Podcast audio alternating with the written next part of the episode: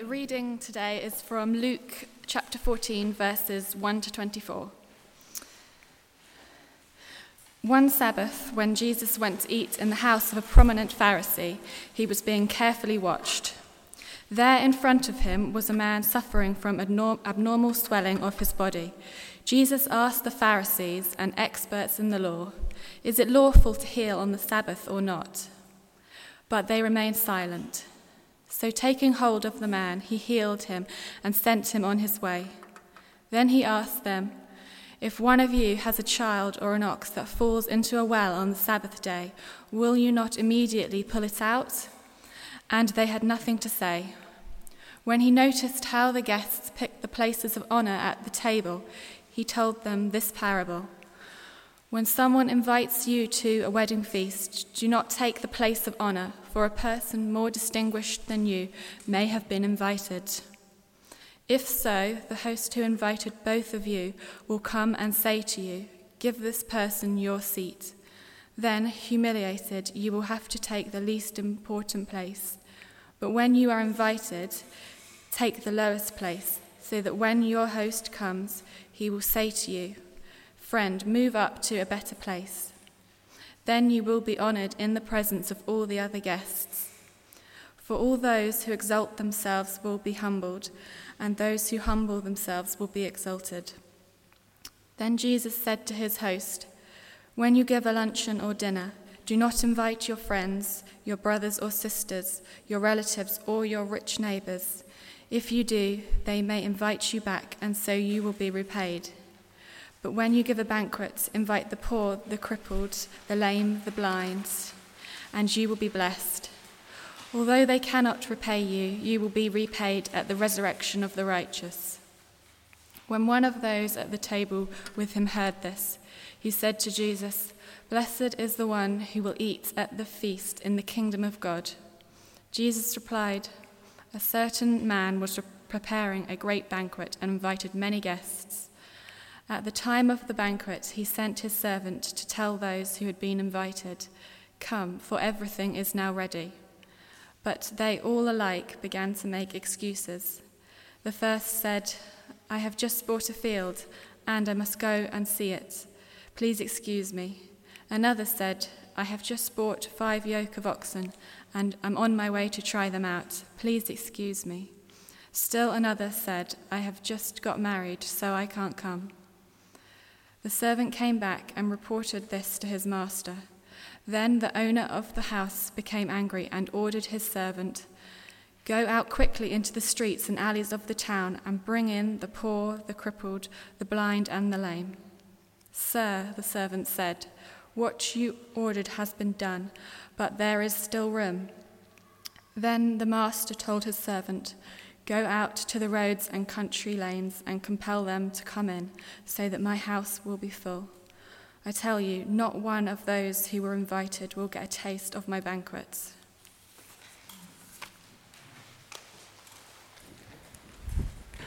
If you were to uh, jump on a plane and land in the city of Boston, where we lived for three years, and if you went to the west side of the Common, you would see a bar, a restaurant, that for 11 years and for 11 seasons there was a famous TV show that was well, it was said to be filmed there. It was actually in a studio, but they used the outside. It was, it's a bar, a restaurant called Cheers. It was a great TV show that every single week, week in, week out, um, there was the postman, there was the barman, there was the, uh, the barman's helper. There was a different group of people that came in and shared a glass of ice cold Budweiser or something else like that. 11 years, 11 seasons, and the premise of the TV program was we need friends. And more importantly than the name of the bar was the theme tune of the TV program. Wouldn't it be great to go to a place where everybody knows your name? Wouldn't that be wonderful? That was, the, that was the premise of the TV program. And so, whatever the week was, the postman came in and he got a, a glass of Budweiser, he got a mug of coffee, and they poured out their hearts. And there was banter, there was humor, there was life sharing. Each one of us longs for that. Each one of us longs to be, not just have friends, we long to be known. You can ask anybody. You can ask the middle aged mum. You can ask a senior. You can ask somebody with pots of cash that has a membership of David Lloyd that goes to the, the Derby every single year. Wherever we live in Epsom and Ewell, wherever we live in the world, one thing is common. We long to be known. And not just for our names to be known, we long to be known, but we also long to have somebody, at least one person, to whom we can share our hearts, our deepest longings, our greatest fears. We long to be known. It's the cry of the human heart, regardless of whether you're a teenager here this morning, whether you're reaching a, a senior golden age of life. I say respectfully, we long to be known, and not just our name. We want to share our hearts.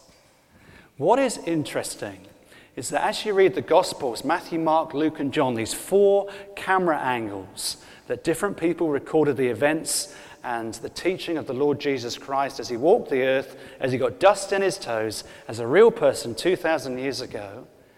Each one of these gospel accounts, they record the truth that as God sent his son Jesus, as Jesus, who was man and God, walked the earth, that's exactly what he came to do. He came to reconcile rebels to his Father by dying. He came to make a way back to his Father for people who said, I don't want to live according to your rules. He came not just to make people aware of their need of a Savior, not just to rescue people, he came to invite people to a table. He came to invite people to a celebration, to a feast. It is really interesting to me that the first miracle that Jesus Christ did, the first sign, the first showcase of his glory, it was really surprising. In John chapter 2, it's at a wedding. Jesus could have shown his glory in many ways, but he rocks up at a wedding where the wine's getting a little bit low, and he makes not just good wine, he makes the greatest wine. He makes this ordinary party into the feast that no one will ever forget. It would have gone throughout the internet 2,000 years ago. It would have gone viral, if that's even a word, 2,000 years ago. That Jesus Christ made the best wine, he made the best food. And that theme runs throughout the whole Bible and it's picked up in the Gospels. And it's just Jesus Christ's first miracle. Because he's making this big display of, I'm not here to just check that you stay in line. That's not what Christianity is about. I'm not here to make sure you just dot all the I's, cross all the T's, you keep all the rules, you look right. That's not what Christianity is about at all. God is not a heavenly schoolmaster who just ticks when you have a good day and gives you a cross when you have a bad day. It's not scoring points, it's not stickers on a wall. Jesus Christ, on behalf of his Father, invites us to a wedding feast. He invites us to be around his table. He invites us to the best celebration there has ever been and there will ever be, and it's going to be in the future. But it's possible to be part of it now if you respond to his invitation. Luke's been telling us about the kingdom of God. And Jesus, in verse 15 of this passage, responds to somebody who says, Hey, you know what it's going to be like he shouts out, Blessed is the man who will eat at the feast in the kingdom of God. That's a way of saying he's going to be around this table, he's going to be part of this God centered, God given, God provided party with the best food, with the best wine, and the best host that you can ever imagine. And Jesus says, You're right, verse 15. You're onto something.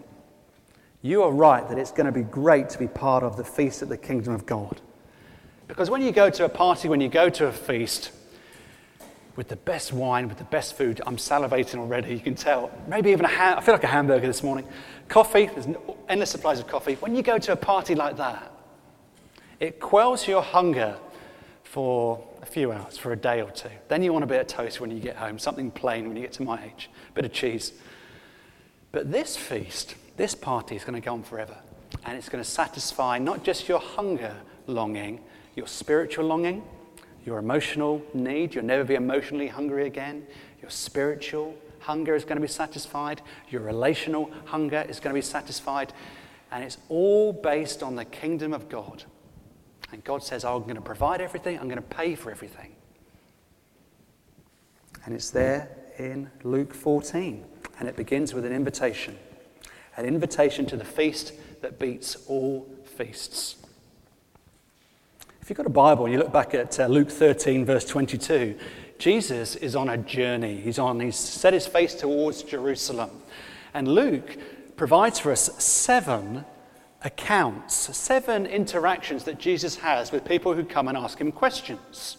It's really interesting. And they're all describing to some degree what the kingdom of God is like, different aspects of what the kingdom of God will be like. So in chapter 13, verse 23, someone comes and says, Hey, how many people are going to be saved? Uh, chapter 14, verse 3. Is it okay for you to heal people on the Sabbath or not? Those sorts of questions. People come to Jesus wanting to understand or to catch him out. And Jesus says, Let me tell you what the kingdom of God is like. He says, It's a feast. Look at chapter 14, verse 1. All these events happen on the same day. Jesus is invited to a really pucker dinner party. He's been invited to the home of a really prominent person, a somebody, not a nobody. This is a somebody. This is a, a Rolls Royce driving, Waitrose shopping, publicly school educated somebody living not this side of the railway tracks, but on the downside. This is that sort of person. It's a big supper with lots of guests, verse 7. He noticed the guests were beginning to pick places of honor at the table. Now, this is a very common thing. It's a typical kind of supper party, a networking community. Verse 12, Jesus has the audacity to say to the host, Look, when you give a luncheon, sounds like something from Downton Abbey, when you give a luncheon or a dinner, do not invite your friends. Do not invite your brothers or your relatives or your rich neighbors. In other words, that's the people that were already there. This is a meal for somebodies, not for nobodies. This is the social elite. These are people with uh, chinos on and checky shirts. this is posh people.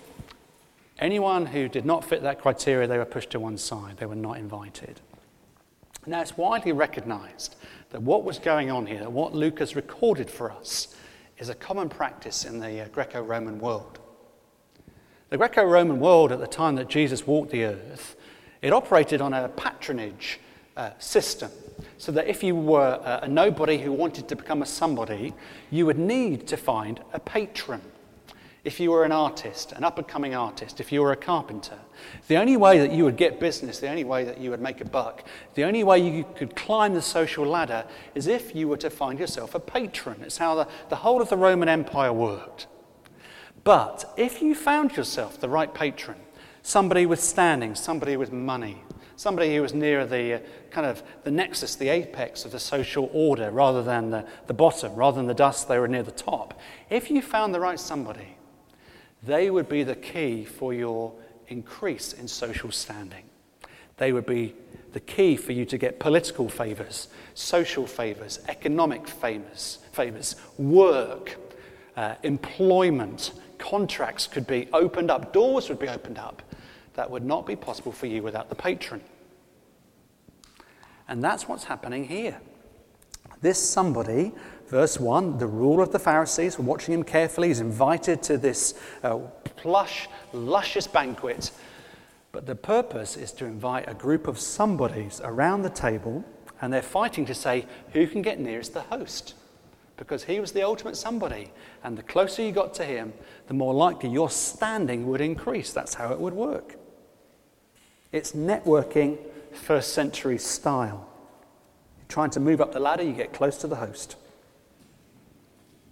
And so, what Luke and what Jesus is showing to us is this is not simply a regular meal going on. This is not just your thirst buds being quenched and your hungers being satisfied. There's a greater thing going on and that is nobody's trying to become somebody's.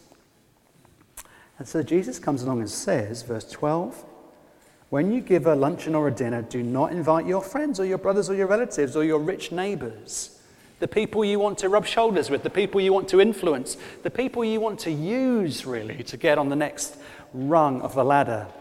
Because if you do, verse 12, if you do, they will invite you back and then you will repay, and the system will continue to work in that way.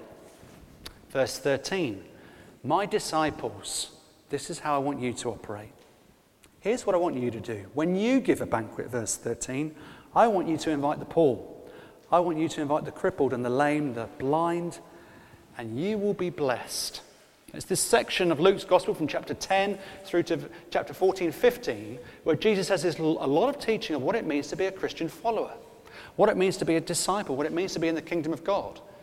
And he says, You've got to be different from the people you rub shoulders with. When you throw a party, it needs to have different invitation criteria. When I was at university, there was a series of student parties. And can I just put a premise on this? Never let out your properties to students. Uh, there's a series of student parties, and it got into a bit of one upmanship. I've been told that I have a slightly strong competitive spirit. I can compete about absolutely anything with anyone. Just ask my five year old. But this was about parties. So these parties were getting bigger, they were getting more fun, they were getting more silly. And so I said to my two friends, right, this is our opportunity.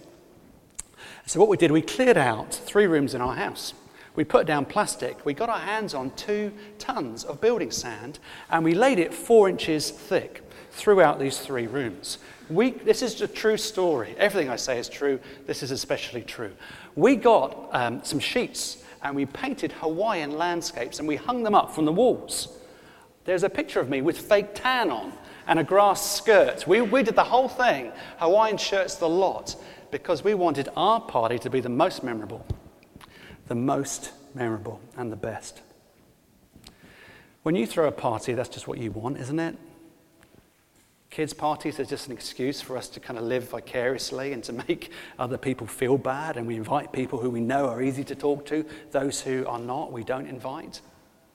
When we're having a dinner party, it's easy to choose those who are easy to make conversations with, not those who are hard. We'll leave them off the invitation list. And Jesus is saying one of the signs that you're a disciple of mine is no one upmanship. You have a heart for other people. You have a heart for those in need. When you throw a party, when you give a banquet, don't operate the way the world does, Jesus says to his disciples. When you give a banquet, invite the poor, the crippled, the lame, the blind, and you will be blessed. Invite those in need. Have a care for those socially different from yourselves. It's so easy to invite those people that we know will be easy and uh, polite and not awkward. And in this wonderful little story, this little vinaigrette, this little parable, Jesus reminds us of the whole of the gospel. The gospel is for everybody. It's for young and old, it's for black and white. It's for those with mental health issues and those who don't struggle in that area. Those who are struggling with addiction and those who've got it licked, or at least it, it looks like we have. Those who are struggling with sexual orientation, you're to be part of the kingdom of God. You're welcome. But all too easy, we just draw nice, neat boundaries and we want people to look a certain way. And Jesus is saying, My invitation is for all people. The gospel is for all people. It's the invitation to the table. But then there's the responses. Secondarily, there's the responses that come in verses 17 and into verse 18. One of the things that Jesus says the kingdom of God is like is that it is not a restaurant. At a restaurant, you pay, or your parents pay. It's not a potluck dinner where you bring something, it's not a bring and share. This is the table that has already been prepared. God provides everything, and God provides the best. God is a generous God. He's a good father and a generous God and a wonderful host. And so this story reminds us of a different aspect of the kingdom of God where God provides everything. We bring nothing. God provides it all. Everything is completely prepared for you. The table is set, it's prepaid by God's graciousness. And only one thing is required for you to be at this table. And that is a humble acceptance of the invitation. The only thing that is required for you to be at this table, to be at the feast that will supersede all feasts, the party that will be better than any party, is humility. That's the only thing that's required. Historians tell us that when a host would send out, when he wanted to open up his home and, and uh, organize a banquet, he would send out two sets of invitations. We see that in this story. Two sets of invitations would be sent out. The first one would go out and say, I'm throwing a banquet, can you come? If you responded yes, then you would receive a second invitation that would say, Now everything is ready. But you would only receive that if you responded positively the first time. If you, if you said, No, you can't come, you wouldn't get the message, Now everything is ready. And that's what we see here. Look down at verse 16 and verse 17. The invitations are sent out, but then the excuses are made. These people received the first invitation and they said, Yes, we will come.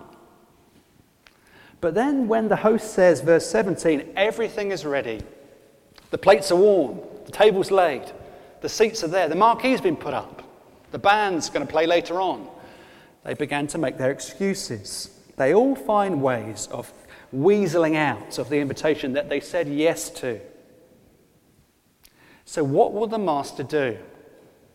Does he ever huff? Does he pull out the tablecloth? Does he throw everything away? No, we see something of the host, verse 21. He sends out his servants to say, I want you to compel, I want you to urge, I want you to grab people by the hem, I want you to look people in the eye, needy people, people who are a bit rough around the edges, people who are uh, on the outside of society. I want you to bring them in to my house. I want them to sit at my table. I don't care if they've not had a wash for a while. I don't care if they don't know social convention. They are to be on the best seats of my table, outsiders coming in. But these excuses are made. People who thought that being part of God's kingdom would disrupt their normal lives. These people who thought uh, that being part of God's kingdom, being part of this uh, wedding banquet, would disrupt their dreams and disrupt their goals. So they said, No, we don't want to come. I've just bought some cattle. Actually, I'm just going to get married. And other excuses, the more they came. And what it reveals is a stubbornness of spirit, verse 18 to 20. A stubbornness of spirit, a, a, willful disobedience, a willful no to the host. I know I said yes, but now I understand more. I'm not going to come. I've got something more important that I want to attend to, something more important on my agenda. And this parable, this story, shows us something that history proves.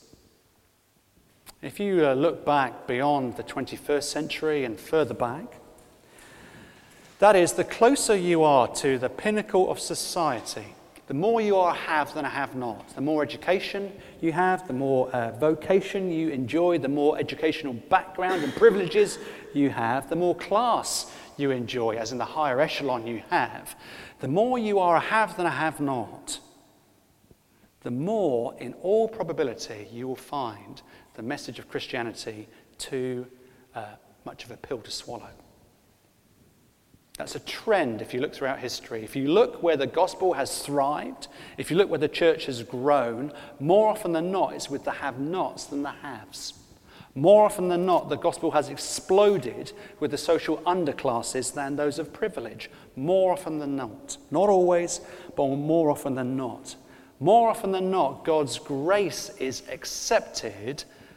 The need of salvation, the understanding that we are rebels before a holy God, is accepted by those in need socially and practically and financially. Those who are poor and oppressed, who long for justice more often than not, find it far easier to understand a God who promises justice in the future if we don't experience it in this world today. You speak to people about the holiness of God. You speak to people about the, the reality that a day is coming where King Jesus will return to judge the world. You speak to people about the fact that we are sinners who need a Savior and we cannot save ourselves. We are, we are rebels who need rescuing and we can't rescue ourselves. If you say that to people, especially those in the higher echelons of society, they find it very, very unpalatable, very hard to understand, very easy to reject. Any other uh, philosophy, any other religion is far easier to accept if you are of a, a higher class and more of a, an upper class understanding of the world. You're used to your rights. You're used to being able to buy your ways out of situations. You're used to being a person of influence. And now the gospel comes and says, actually, we're all level. Doesn't matter how much money you've got in the bank or how little you've got. We all need rescuing. We all need a savior. We all need Jesus. We see this throughout the Gospels. Jesus saying, It's not the healthy who need a sick, it's the doctor. Doctor? Try that again. It's not the healthy who need a doctor, but the sick. There we go. It's, uh, Jesus comes and he subverts everything. He t- turns social conventions on their head. And we'll see that in Epsom and in Ewell as well. Here's the message, friends God in Jesus has provided a way to sufficiently deal with our sin completely. Our sin is not the problem, it's our pride. God lovingly invites us all into his kingdom. All we need to do is to humbly accept his Son as he draws us to himself. But our own self righteousness, our own priorities, our own agenda can get in the way, and excuses can be made, and the invitation can be refused. It's as if uh, the Queen invited you to the main stand yesterday and says, You're going to have the best seat in the house watching the horse racing, and uh, I'm going to invite you to come and you can have a meal with a Michelin star chef. Um, I'm going to lay on a, a limo to come pick you up, and you've got unlimited spending. And you said, That's great. I'm just going to go home and have three pot noodles first, and I'll see if I can come along. And you, you insult the host, saying, Actually, I'd rather stay at home and have toast. I'll make my own way. I'll come up on the bus and then walk the last bit. You insult the host because you don't understand the generosity of the host. And people do that. And so in verse 21, having rejected the gracious advance of the host, the host rightly responds with anger, saying, Enough's enough. If you want to make those excuses, if you refuse my generosity, if you uh, react negatively to my benevolence, then that's enough. You can no longer come. Go out and compel people to come in. It's an invitation, it's a response to the host's graciousness. And then we see verses 21 to 24. We see the grace of God. Again and again, we see the grace of God, verses 21 to 24. History tells us that God, in his graciousness, chose a people, the Jewish nation, the Israelites. Time and again, all throughout history, God, in his benevolence, came again and again and again, and yet they rejected him repeatedly. Then he said from the throne room of heaven, I know what I'll do, I'll send my own son. And on the whole, almost all of them rejected Jesus again. They made their excuses. They said they'd rather crucify him than submit to his rule. The most spiritually blessed people in the whole of human history rejected God's greatest blessing. And so, what would God do? God chose to invite the spiritual outcasts. He chose to go out to the hedges and the alleys. He chose to invite the Gentiles in, in addition to a few of the Jews. He chose to invite the spiritually homeless Gentiles into the banquet of his grace. The spiritual lame, the crippled, the poor. He said, Come on in and enjoy the banquet that I've prepared for you. Now, I want to rub this in.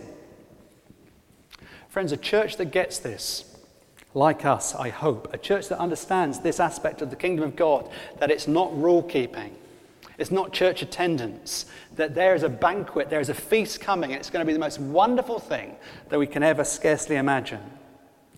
If we grasp that, we will be a church that creatively, with an enduring spirit, with imagination, there's going to be a relentless push from our hearts towards people in need, spiritually, emotionally, physically, mentally. There's going to be an overflow of an understanding of the grace of God that's going to change us, and we're going to want to impact people in the locality. We're going to see that as a church corporately. We're going to be reminded that the church is not a cruise ship. We're not here for our comfort. It is a lifeboat. And we're here to see people added to this number, and we do almost whatever it takes to encourage people to come in. We're not concerned about our own face, our own value. We're deeply concerned about our neighbours. We're deeply concerned about people that don't know Jesus, so we invite them in. We're not a hospital. So rather, we are a hospital. We're not a museum. We're not a static plant. We're on mission. And I wonder if we're losing that just six months old. We're becoming too comfortable. We are more of a cruise ship than a mission agency. I wonder. Personally, if we grasp this, actually it humbles us. If we understand that this is about a feast, we're not uh, going to be running away from people that are different from us.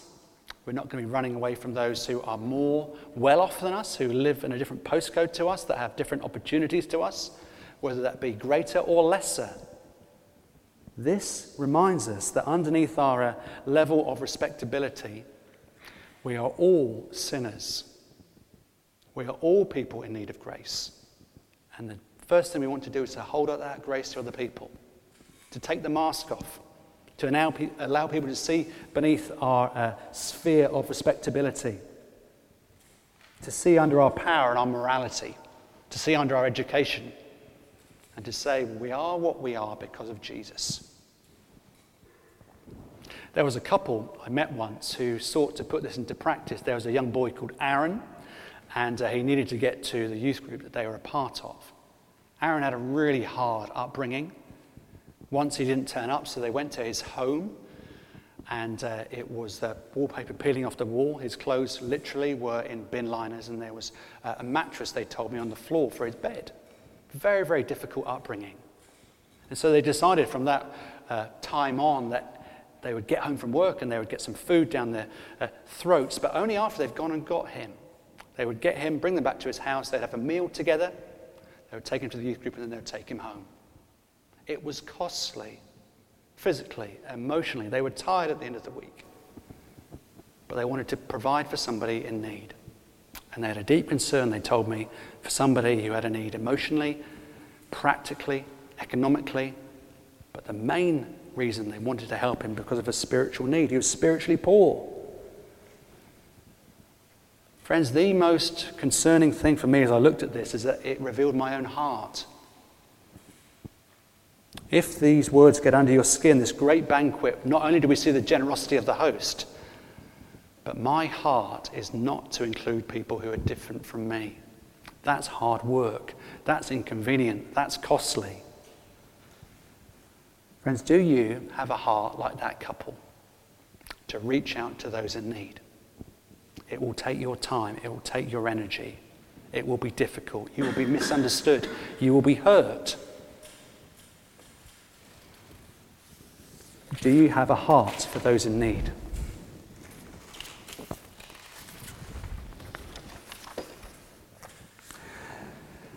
When we look at the mission of Jesus, we see that there were no social, economical boundaries that he refused to cross. And so when we see him, we see our great example Jesus mixed with the rich and the poor, the young and the old, those who were acceptable in the social uh, echelons of community and those who weren't. But, friends, as you look in your heart, who are you most like? Are you like the host who is generous, benevolent, kind? Do you draw lines in social settings that are easy for you, or do you cross the boundaries because the grace of God has been made much of in your heart. Non Christian friend, this invitation is time bonded. This host is a picture of, of God's character, sending his son out from the throne room of heaven to seek people, to search and look for people who would never look for him. But let me ask you directly if you reject Jesus' invitation today, if you keep on rejecting it through your life, why should this host keep giving you another chance to repent, to say sorry, to come to him? It doesn't matter how far away you are this morning, it doesn't matter what you've done. God's grace, His power, His generosity is sufficient. You're never too wicked, you're never too respectable. You don't have to clean yourself up. God provides absolutely everything in His Son. And so the Bible says, Today, if you hear His voice, do not harden your heart. It's never too late. No one's too wicked. And it's all a picture of the kingdom of God, this feast into eternity. God provides everything. And all we need to do is respond and accept his invitation through his son. And all you need for that is humility. Let's pray together.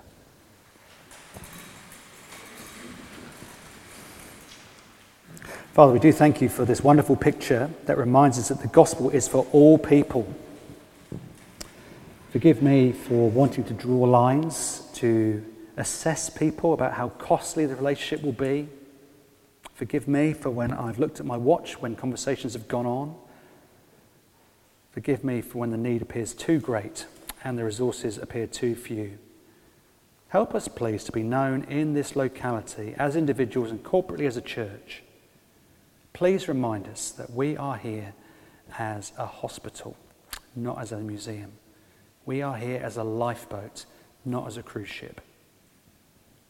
And help us to be known in this community as people who care, people who have energy and resources, people who are willing to go the extra mile, people who are willing to be your hands and feet, people who are not marked by social convention, but there's a real mix amongst us because we all need your grace. And we thank you so much that your grace is sufficient and the cross is sufficient for each one of us. That we all receive a new start thanks to King Jesus. Please, I pray for anyone here this morning that doesn't know what that means. Please, will you not let them rest until you've drawn them to yourself, I pray. Amen.